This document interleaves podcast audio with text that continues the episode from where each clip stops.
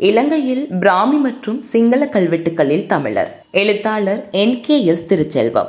தீகவாபியின் குடிமகனான தமிழ் வணிகன் பற்றிய குடிவில் கல்வெட்டு. அம்பாறை மாவட்டத்தில் அம்பாறை நகரின் தெற்கில் பதிமூன்று கிலோமீட்டர் தூரத்தில் இரக்காமம் குளம் அமைந்துள்ளது. இந்த குளத்தின் வடக்கு பக்கத்தில் மாயக்கள் என்னும் சன்னியாசி மலை காணப்படுகிறது. இதை அடுத்து மாணிக்கமடு என்னும் சிறிய கிராமமும் ஓட்டு தொழிற்சாலையும் அமைந்துள்ளது. இவற்றை கடந்தவுடன் குடிவில் என்னும் கிராமம் காணப்படுகிறது.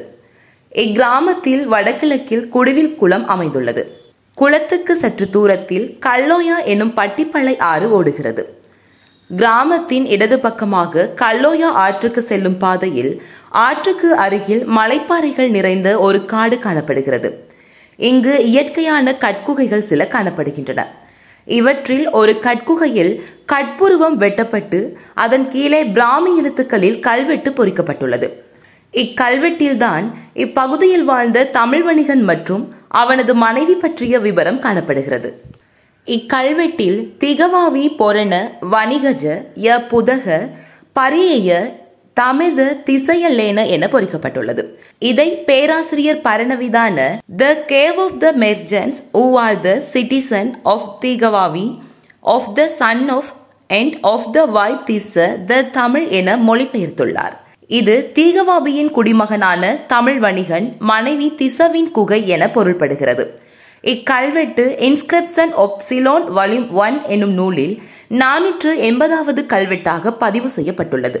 இக்கல்வெட்டு காணப்படும் மலைப்பகுதியில் இரண்டு கட்குகைகள் உள்ளன. இவற்றில் ஒன்றில் கல்வெட்டு காணப்படுகிறது. இம்மலைப்பாறை பகுதி பெருமளவில் உடைக்கப்பட்டுள்ளது.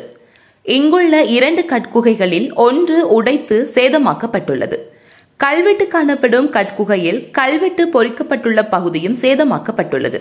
சில எழுத்துக்கள் மட்டுமே தற்போது இங்கு காணப்படுகின்றன. இவ்விடம் மட்டுமல்லாது இப்பிரதேசத்தில் உள்ள பண்டைய வரலாற்று தொல்லியல் சின்னங்கள் அடங்கிய மலைப்பாறைகள் பல முற்றாக உடைக்கப்பட்டு பாரம்பரிய சின்னங்கள் அளிக்கப்பட்டுள்ளன குறிப்பாக கைகாட்டி மலை பகுதி.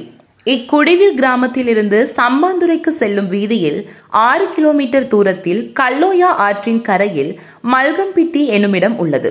இவ்விடத்தை கடந்து மேலும் ஆறு கிலோமீட்டர் தூரத்தில் உடங்கை ஆற்று பாலம் உள்ளது.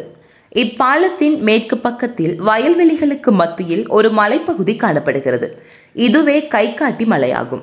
உடங்கை ஆற்றுப்பாலத்தை கடந்து சிறிது தூரம் சென்றவுடன் கைகாட்டி சந்தி உள்ளது. இச்சந்தியின் மேற்கு பக்கமாக செல்லும் பாதையில் சுமார் ஒரு எழுநூறு மீட்டர் தூரத்தில் இம்மலைப்பகுதி அமைந்துள்ளது.